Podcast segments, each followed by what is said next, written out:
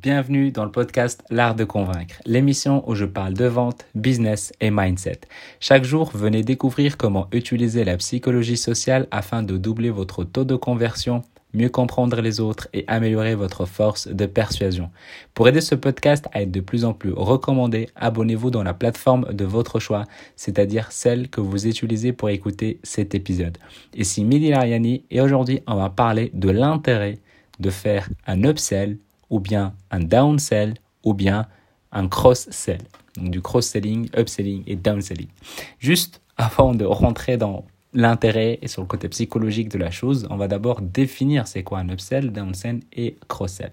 Un upsell, c'est tout simplement faire un achat supplémentaire à un prix supérieur. Un exemple, euh, un exemple, je vais prendre des chiffres ronds. Un produit qui coûte 100 euros, l'upsell, ça va être un, un produit, par exemple, de, euh, par exemple, 150 euros en plus, euh, ou bien 200 euros, donc un prix vraiment supérieur. Euh, l'idéal, en tout cas, c'est souvent, euh, c'est vraiment souvent ça. ou en tout cas, tu peux toujours proposer un programme en plus, ça peut compter comme un upsell. Donc on peut dire, on va dire que c'est un upsell, c'est-à-dire tu vends une formation en ligne, tout automatisé, et puis tu rajoutes une heure de coaching à 200 euros par exemple, ou 99 euros. Ça, ça peut compter comme un upsell par exemple, même si finalement le vrai mot c'est du pour compléter un peu la, chose.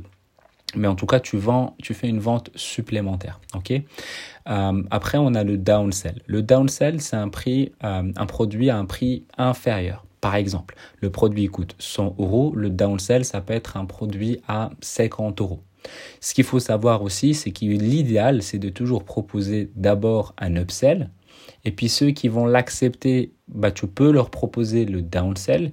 Et ceux qui vont refuser le upsell, tu proposes le downsell. Parce que peut-être qu'ils l'ont, refusé juste parce que euh, le prix ne leur convenait pas ou bien euh, peut-être qu'ils n'avaient pas forcément envie de ce produit-là. Donc tu peux proposer autre chose.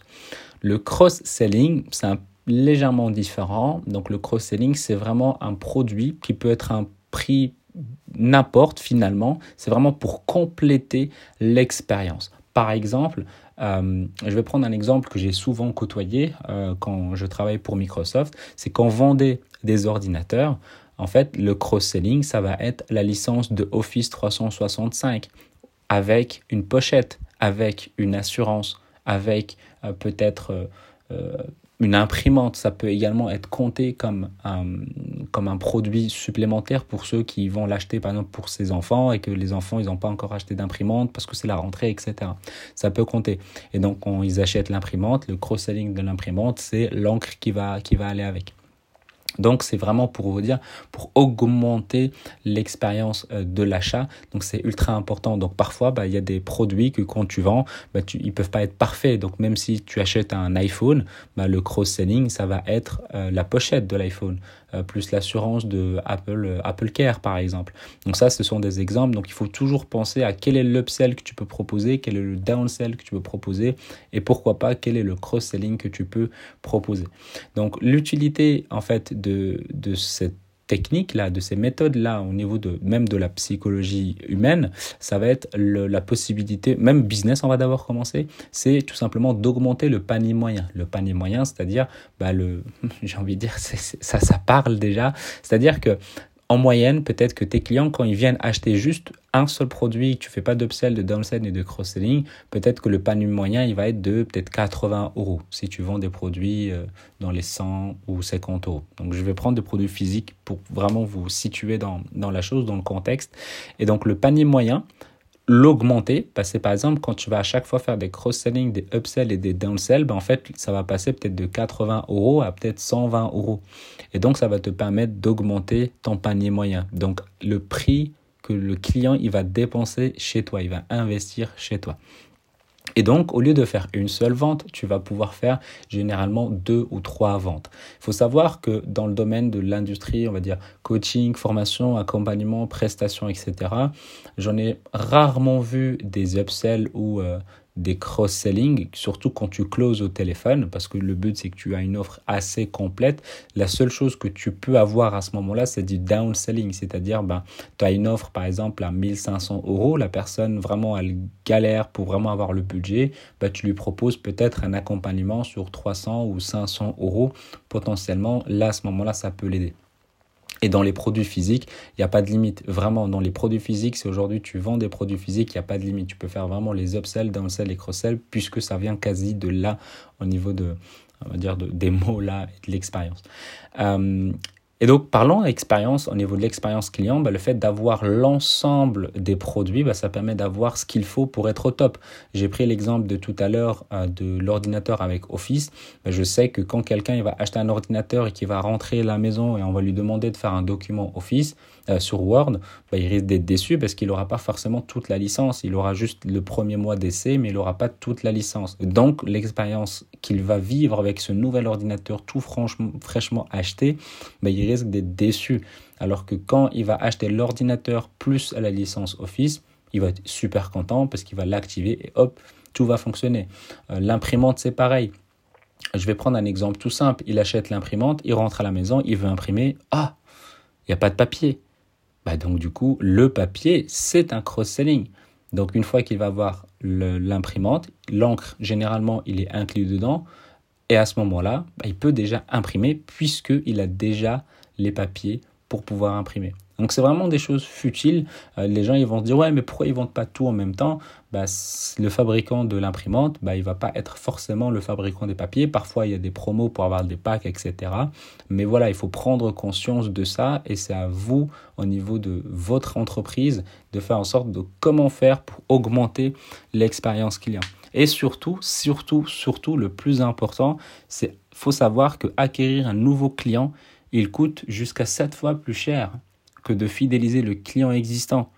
Donc comme le processus d'achat, il est déjà enclenché chez la personne déjà de base, quand elle va dire oui pour l'imprimante, à ce moment-là, bah, tu lui dis, donc du coup, est-ce que tu as du papier à la maison? Non, j'ai pas de papier. Est-ce que tu veux du papier? Oui. Hop, un cross-selling. C'est peut-être juste 5 euros, mais le panier moyen augmente légèrement. Et donc à ce moment-là, euh, ça permet bah, d'augmenter le processus d'achat de la personne. Il est déjà enclenché. Donc, à ce moment-là, tu peux toujours lui suggérer des choses importantes et utiles pour son achat. Tu vas pas proposer, je euh, je sais pas moi, quelque chose qui va pas lui être utile. On va dire, je j'ai pas vraiment d'exemple, mais tu achètes un, t'achètes un téléphone et on te propose une assurance tablette alors que c'est pas couvert dans ton assurance de ton téléphone, c'est quand même bizarre. Euh, donc il faut qu'il y ait un lien. Ça a l'air tellement logique ce que je dis, mais j'en ai tellement vu des gens qui, voilà, ils, voilà, ils font des cross-selling qui sont pas forcément adaptés juste pour liquider les stocks. Ça permet de, ça permet pas d'avoir une bonne expérience client et donc ça il faut, il faut éviter. Euh, et donc voilà, il faut vraiment faire en sorte de proposer euh, ce qui peut accompagner pour avoir une expérience qui est au top. Et comme j'ai dit, bah, ça marche beaucoup dans les produits physiques, un peu moins dans le, digital, mais ça peut toujours être utile et donc de le garder en tête et de pouvoir le proposer.